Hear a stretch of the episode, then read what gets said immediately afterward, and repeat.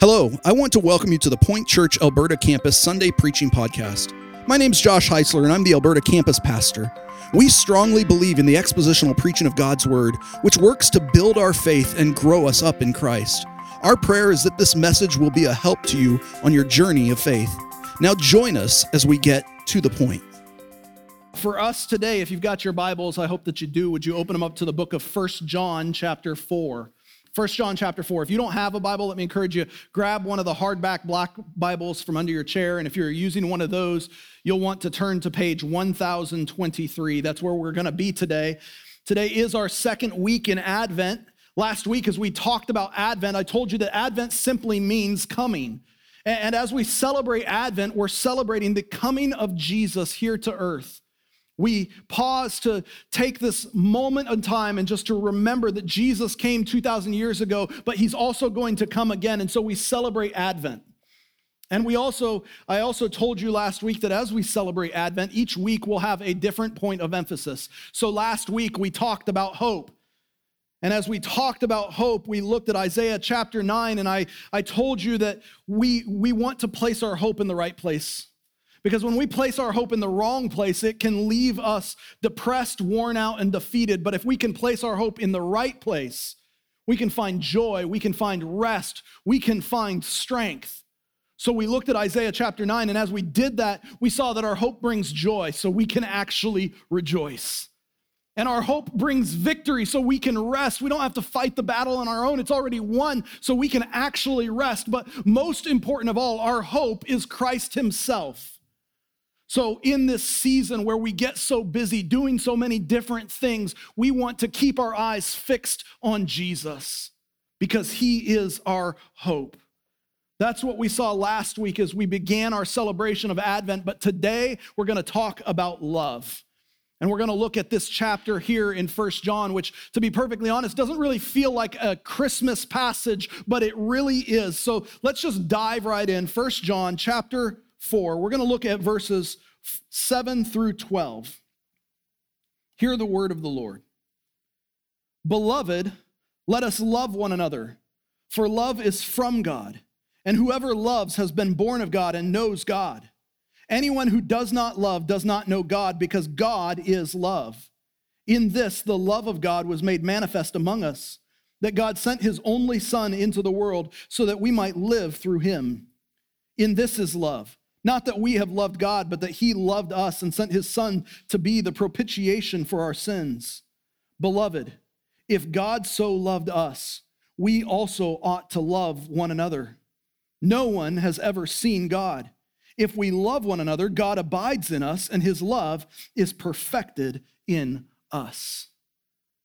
Over in 1 Peter, we read that the grass withers, that the flower falls, but the word of the Lord remains forever, and this is the word of the Lord. Let's pray.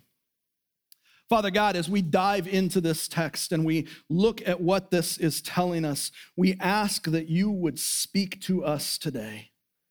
That you would help us to see that love is more than just an emotion that we feel, but love is a command that we carry out that we have an obligation to love others because you have loved us. We ask that you would speak to us in a real and profound way so that we would see that, so that we could live on mission for you.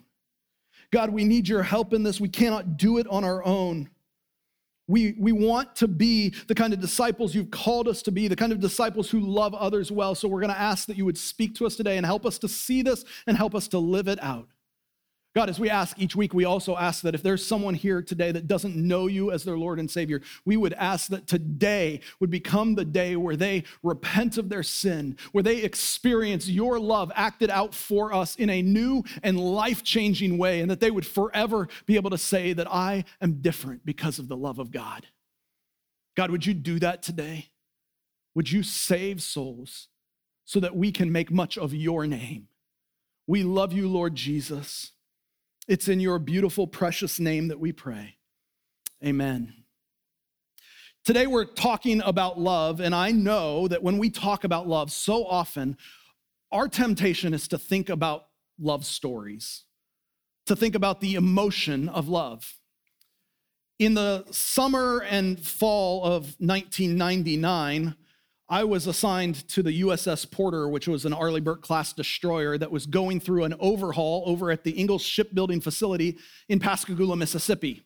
Uh, we were there for about six months, I think, and, and as we got to late October, the overhaul was complete and it was time for the ship to get underway. So we got underway to sail from Pascagoula up to our home port of Norfolk, Virginia a couple of days into the, the underway period as we were transiting down around Florida and up to Virginia, I, I was standing watch on the bridge as a quartermaster. I, I, I, was one of the ship's navigators. That was my job. And the bridge is where you steer and drive the ship from, all that stuff. So I'm standing on the, on the bridge, standing watch, and I looked out on the uh, bridge wing and I saw this like incredibly attractive new female sailor standing watch as a lookout. And I gotta be perfectly honest, as soon as I saw her, it was over.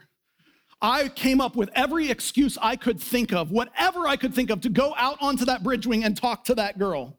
Now, before we'd gotten underway, I was, um, when we were in port in Virginia, I lived with my aunt and uncle because my aunt was a Navy nurse and she was stationed there in Norfolk as well. And, and she had told me, hey, Thanksgiving is coming up. If you know of a single sailor that's going to be stuck on the ship for Thanksgiving that can't go home to see their family, you could invite that sailor over for Thanksgiving dinner. And, and I used that invite that my aunt had given me as an excuse to ask this girl out or that was the plan anyway. I talked to some of the guys I worked with and I told them that's what I was going to do. Uh, uh, the problem is, Rob went and he went and asked her for me without my permission, behind my back. And then he came over very excited to tell me that she had said yes. I was utterly embarrassed, but you know, foot's in the door, let's go with this. So I, I, was trying to play it cool. I, I was using the Thanksgiving dinner really as just an excuse to ask her out on a date. And so now that I had that kind of foot in the door, I, I went and talked to her and I said, Hey, I know you're new in town. I know you don't have any of your stuff because you just got out of boot camp and all that stuff. I've got a truck. What if I took you to the mall and you could get some stuff, help you get settled? And while we're there, maybe we could, I don't know, go to a movie and get some dinner, something like that. And again, somehow she said yes. I, I thought this was working. I thought I was like, I, I pulled this off. This is awesome. Until we're driving to the mall and she tells me how her dad had told her that she shouldn't date sailors. And I was like, well, I guess I'm in trouble now. So we go to the mall, we walk around, she buys some stuff. I remember trying to hold her hand in the movie theater, she wouldn't let me. Um, fast forward a week later, we're at Thanksgiving dinner with my aunt, my uncle, and my four cousins, and, and they are everything you'd expect uh, to, to see when, when you bring a girl home to family. Like it was a billion questions, and Tama at the times was super shy, so she didn't want to answer any of them. Uh, but but somehow she got through that. And as I was driving her back to the ship that night, uh, I, I, turned to her and said, "So so you want to be my girlfriend?" And she said yes again. a year later, I take her out to dinner at a really nice Italian restaurant at that same mall, so you know it wasn't really that nice. And I popped the question, and she said yes. A year after that, a year and a, like a, a month after that, we were married. And in a couple of weeks, we will celebrate our 20th wedding anniversary. That is my personal love story. And, and so often when we talk about love, we think about things like that.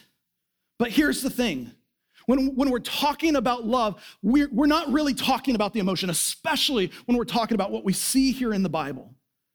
As we celebrate Advent and we're talking about love, I want you to see that love is supposed to look different if you're a Christian. Because love is more than an emotion. And we see that right here in First John. Take a look. Beginning at verse 7, the Apostle John writes, Beloved, let us love one another for love is from God, and whoever loves has been born of God and knows God. And right there in that very first verse in this section of John's letter, what I want you to recognize that if you're a Christian, love is a command. It's a command. It's, it's not just an emotion that we feel. It's not an idea that we talk about. It's, it's not definitely not a suggestion that we consider. Love is a command. We're commanded to love. Now, as we read this, we might miss that fact, especially because of the way that John gives this command. Because he gives us this command with a pastor's heart. He's talking to these Christians who he knows and, and loves dearly, and he's saying, Hey, brothers and sisters, hey, let's love one another. This command isn't like a, a bully command. And it's not meant to be obeyed begrudgingly. It's like, well, John said we have to love you, so here we go. We're going to love you. That's not what it is at all. This is a command that we're supposed to fulfill joyfully. And we know that because of where this love that we're going to express comes from. Look at verse 7 one more time. He says, Beloved, let us love one another, for love is, where's it from? It's from God. And whoever loves has been born of God and knows God. Now, what are we seeing right there? What we're seeing is that we love because we have received God's love. That's what we're seeing right there. Our love for others finds its source, it finds its origin in God Himself. Because when we've experienced God's love, that's something we cannot keep to ourselves. It bubbles up out of us. Now, I've used this next example before, but I, am not that creative, and, and, honestly, I can't think of anything that, that explains it better. So, so I'm going to use it again. I'm, I'm, I'm sorry. This time of year, the Hallmark Channel has become famous for its Christmas movies. You, you know what I'm talking about, right? Like they are on nonstop. You can't miss them. And these movies aren't particularly good. They're, they're not particularly bad either, but they are incredibly sappy and sam- sentimental, and they're usually somewhat entertaining. And in my household, it's become kind of this event for the family when we watch them. Now, Tama and Katie watch them because they actually enjoy the movies, but Kylie and I sit back and we watch them to make fun of them. And we do that because they're all the same. They all have basically the same plot a guy or a girl returns back to their hometown from their big city job where they run into their old flame. And, and as they do, um, somewhere along the way, the old flame, the guy and the girl, they fall in love. And, and pretty soon, all of their friends, all of their family, everybody around them is aware that they are in love, even though they haven't told anybody. You've all seen this, this kind of movie before, right? You know what I'm talking about. It, it is incredibly sappy, but, but there's some truth in there. You see, when we experience love, it changes us. It makes us a, a little bit different. And while we're not talking about romantic love right here, the principle is the same. Love is the overflow of what you have received. That is especially true for Christians. If you're a Christian, if you've been born of God, if you know God, then love should flow out of you. And it will be obvious to all the people around you, which causes us to pause and ask ourselves the question how do I do at loving others? How do I do at that? Am I loving others the way I ought to? Because, because if we are, it, it's going to be obvious. The implications of these verses here is, is that this really can serve as a test of where you stand in your faith. If you know God, if you love God, can you take that down for a second? Thank you. You're going to love other people. But the opposite of this is just as true. Look at verse 8 with me. He says, Anyone who does not love does not know God, because God is love. It might be easy to pass this over quickly and, and miss the weight of what this is saying right here, but let me encourage you today don't do that. Hear what this is saying. This is telling us that if we don't love others, then we don't know God. I know that's, that's pretty blunt, but, but that's what scripture is telling us right here. If you know and love God, you are going to love other people as well. And the reason for that is right there at the end of verse 8 because God is love. Now, I want you to notice that that doesn't say that God is loving, it says that God is love. This is John taking one of God's attributes, his love, and he's saying that this attribute is so central to God's identity, to so central to who he is, that we can identify God by this one attribute of his. God is love. And the whole point of verse 8 is that if that same love that God has, that we identify God by, if that same love is not in us, if that same love is not flowing out of us, then we're not actually Christians. If you're a Christian, You are a person who loves. So now let's throw those questions up there. Let's ask ourselves these questions How do I love? Do I love others well? Have I demonstrated love to others? Leave those questions up there for a minute, would you please? I want you to think about those questions. Don't give yourself a pass right here. This is important. Don't be quick to, to say, I, I got it together. Because as we're confronted by God's word, I want you to remember, remember that it is easy to love people who love you. It is easy to love your friends. It's easy to love people that you like. And that's good. You should love those people. But that's not the only call, love that we're called to live out. We're called to love people who are hard to love. We're called to love the unlovable. As Christians, we're called to love our enemies. So ask yourself again how do I love? Do I love others well? And have I demonstrated love to others?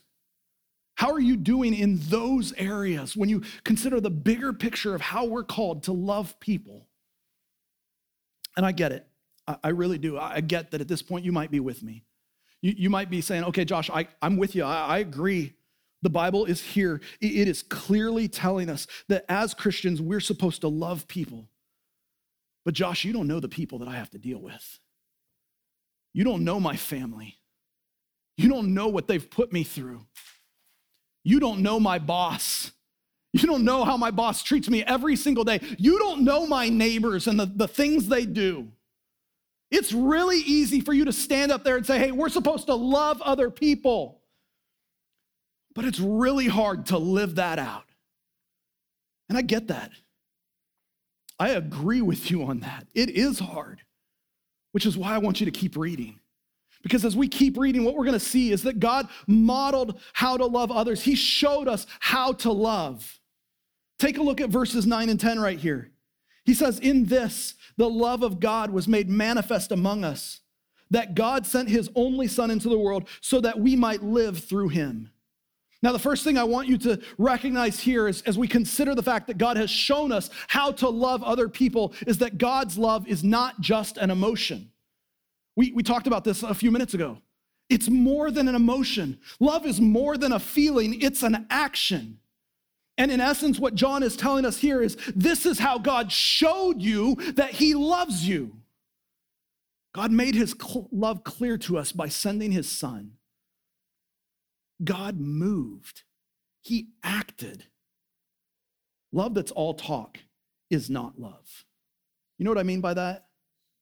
Like, I tell Tama that I love her all the time, like, all, probably too much. I don't know. Is that possible? Like, like, every time I leave the house, I'll tell her I love her. Every time I hang up the phone with her, I'll tell her I love her. Every now and then, if I'm bored, I'll pull out my phone and I'll just send a text message, I love you. Maybe I'm sappy, I don't know, but, and she does the same thing too, right?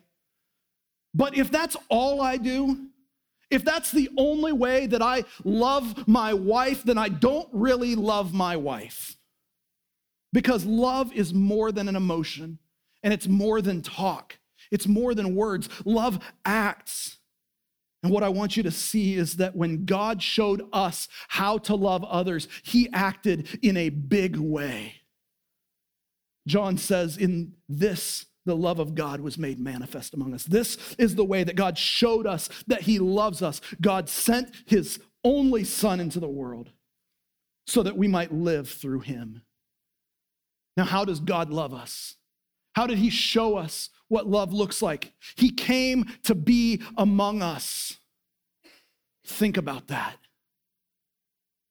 The coming of Jesus was a concrete historical revelation of God's love for us. The fact that he just came to earth was a demonstration of his love for us. But the way that he came also shows us what love ought to look like. Because God's love in Christ at his first advent, when he first came, was a self sacrificial love that sought our good at his expense. Verse 9 says that God sent his only son into the world so that we might live through him. Why did Jesus come into the world? So that we might have life. That's what Jesus said himself. In John 10 10, he said, I have come that you might have life and have it abundantly. And what I want you to ask yourself are what are the implications of that statement? When Jesus says, I've come that you might have life and have it abundantly. When John says that God sent his son into the world that we might live, what are the implications of those statements? The implication is that before Jesus came, we were dead. Before Jesus came, we were dead in our trespasses and sin, according to Colossians chapter 2. But God, his love for us was so great that he sent his son to earth in order to fix our sin problem so that we might live. What greater self giving gift could there possibly be than God's gift to us of his son? And what greater model of how love should look could God have shown us for how we're going to love others than the model he gave us in giving up Jesus to reconcile us to himself? But there's something else in the way that God showed, up, showed us how to love that I, I want you to see here. And that's the reality that God's love is not reactive, but proactive. That God loved us first. In, in verse 10, John writes, In this is love. He's saying, Do you want to know what love looks like? This is what it looks like. He says, In this is love, not that we have loved God, but that He loved us and sent His Son to be the propitiation for our sins. So, what does, what does love look like? It doesn't look like we were good enough. It doesn't look like we loved God enough, and so He loved us back. God wasn't up in heaven looking down and saying, Okay, they're starting to love me. I think I'm going to love them. It wasn't like he saw us doing some things and said, okay, okay, that's enough. They're starting to show some affection toward me. So I'm to send my son to fix their sin problem so that we can have a relationship. That's not what happened. God loved us while we were still his enemies, while we were still in rebellion against, uh, against him. So, what love looks like is God pursuing us in spite of our sin, in spite of our wickedness, to bring us back into full relationship with Him. Love is proactive, He's not reacting to our love. But in order for God to love us proactively, in order for Him to bring us back into relationship with Him, He had to deal with our sin. Because God is holy and righteous, and we are not. And our sin makes it impossible for us to be in his presence. Because of our sin, we can't be with him. His holiness cannot abide our sinful rebellion. And his justice demands that our sin be punished. And so God had to deal with that. Out of his love, he moved.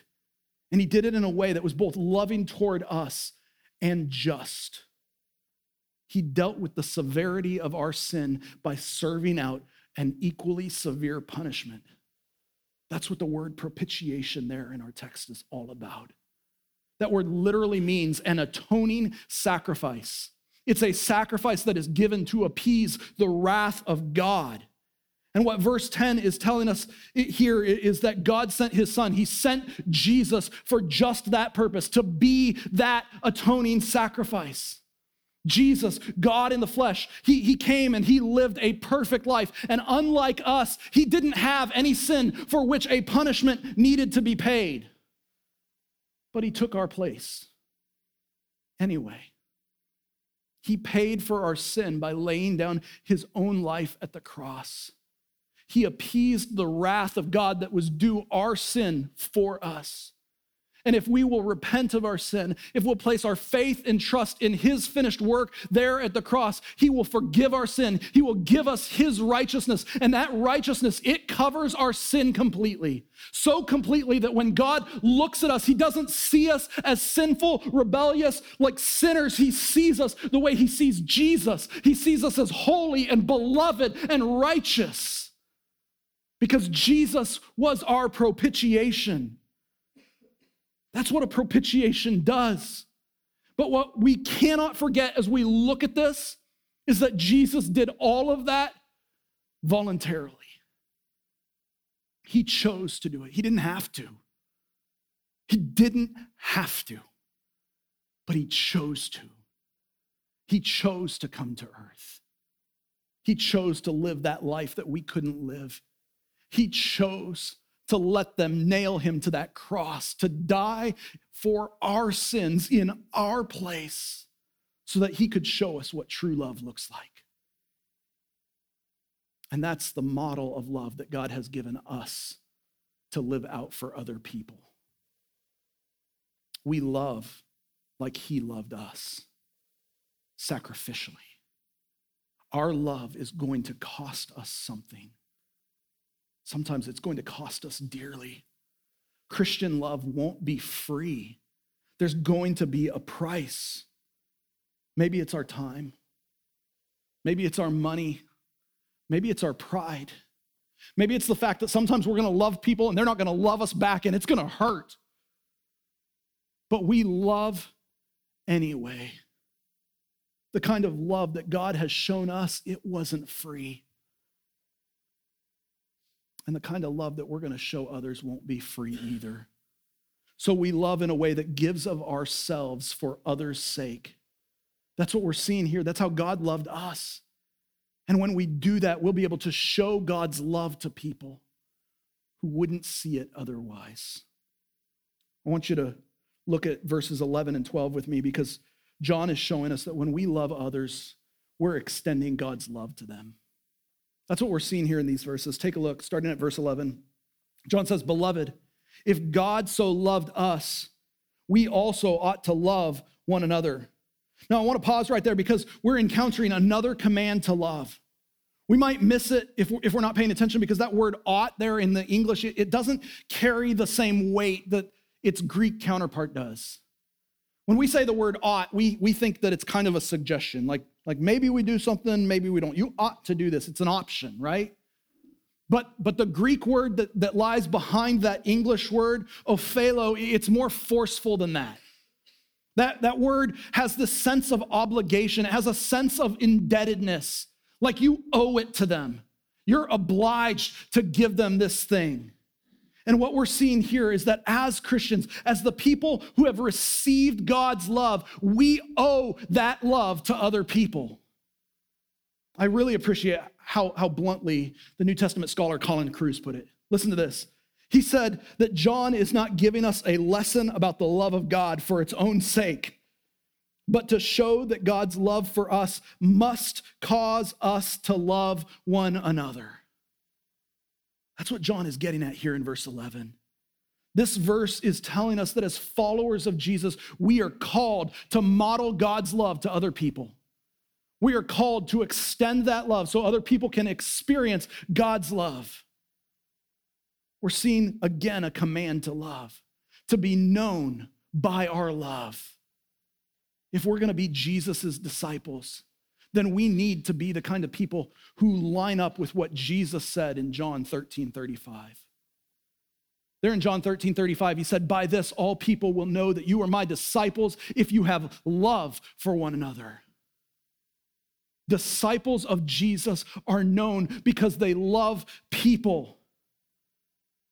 So let me ask you this Are you known by your love? Are you known as a person who, who loves people? If we took John 13, 35 there and we were to change it up a little bit and just put your name into that verse, would it be a true statement? Like if John 13, 35 said, By this all people will know that, and then take out that you there, put a line and fill in your name. By this all people will know that Josh is my disciple because he loves other people. If that is how John 13, 35 was written, would that be true? Think about that. Because that's a test for us today. Do you love people the way God has loved you? Do you model God's love for people? Do we really love? Because if we're going to be obedient disciples who follow Jesus' commandments, then we have got to love people.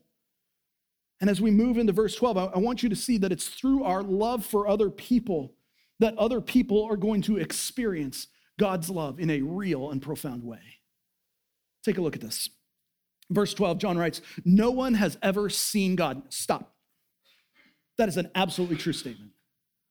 Nobody here on earth has ever seen God face to face. In fact, in the Old Testament, when Moses asked God, Hey, I want to see you, God responded to him and said, You cannot see my face, for man cannot see me and live.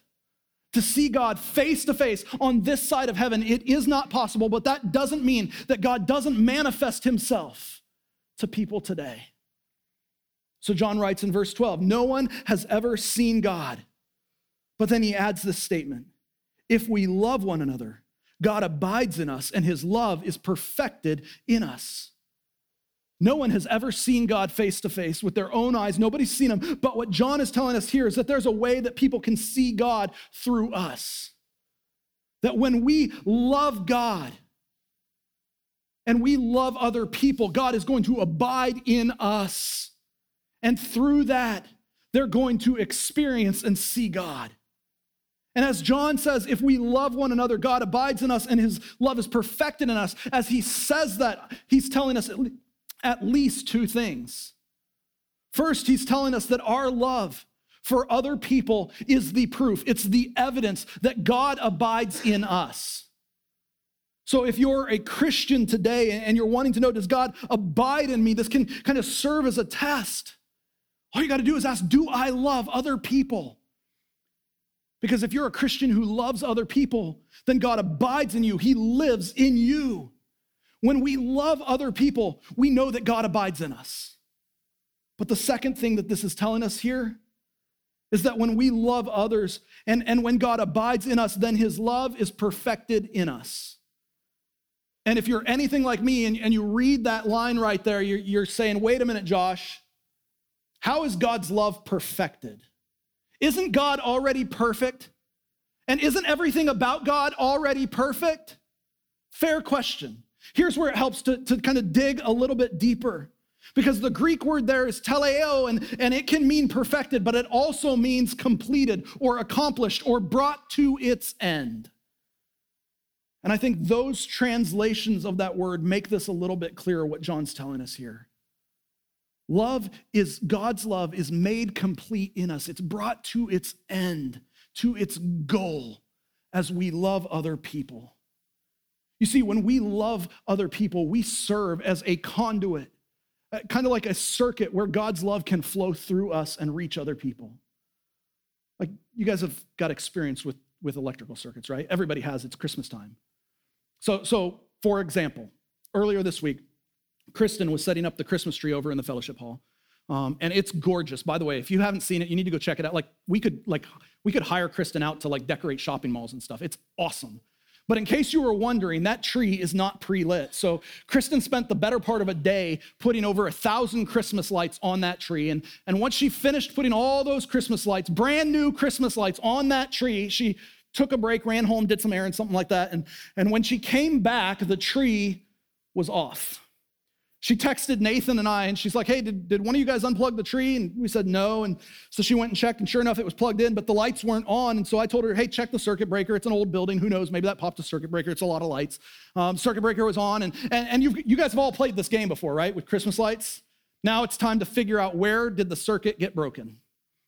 So Kristen started inspecting, and, and, and, as she looked over the whole thing, it turns out that, that that bottom string of lights, the ones right there at the base of the tree, at the very bottom, it was defective.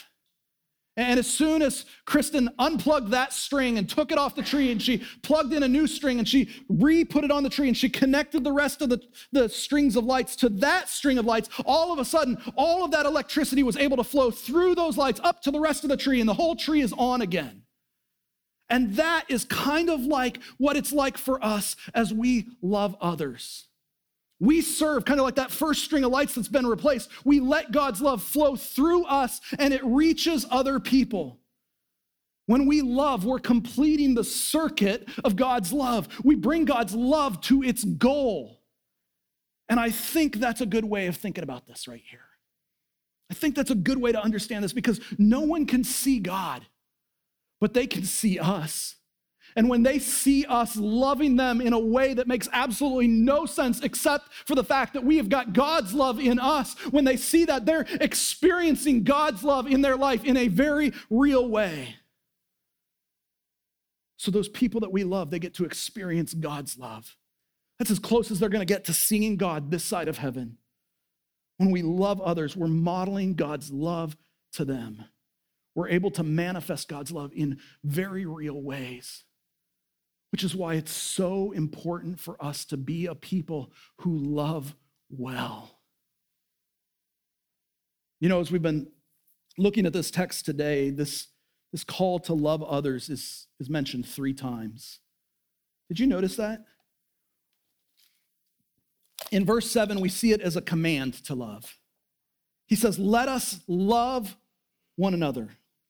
And then we get to verse 11, and and we see it as an obligation to love. We ought to love one another. And then here in verse 12, we see it as a conditional statement about a very real reality. If we love one another, God abides in us and his love is perfected in us.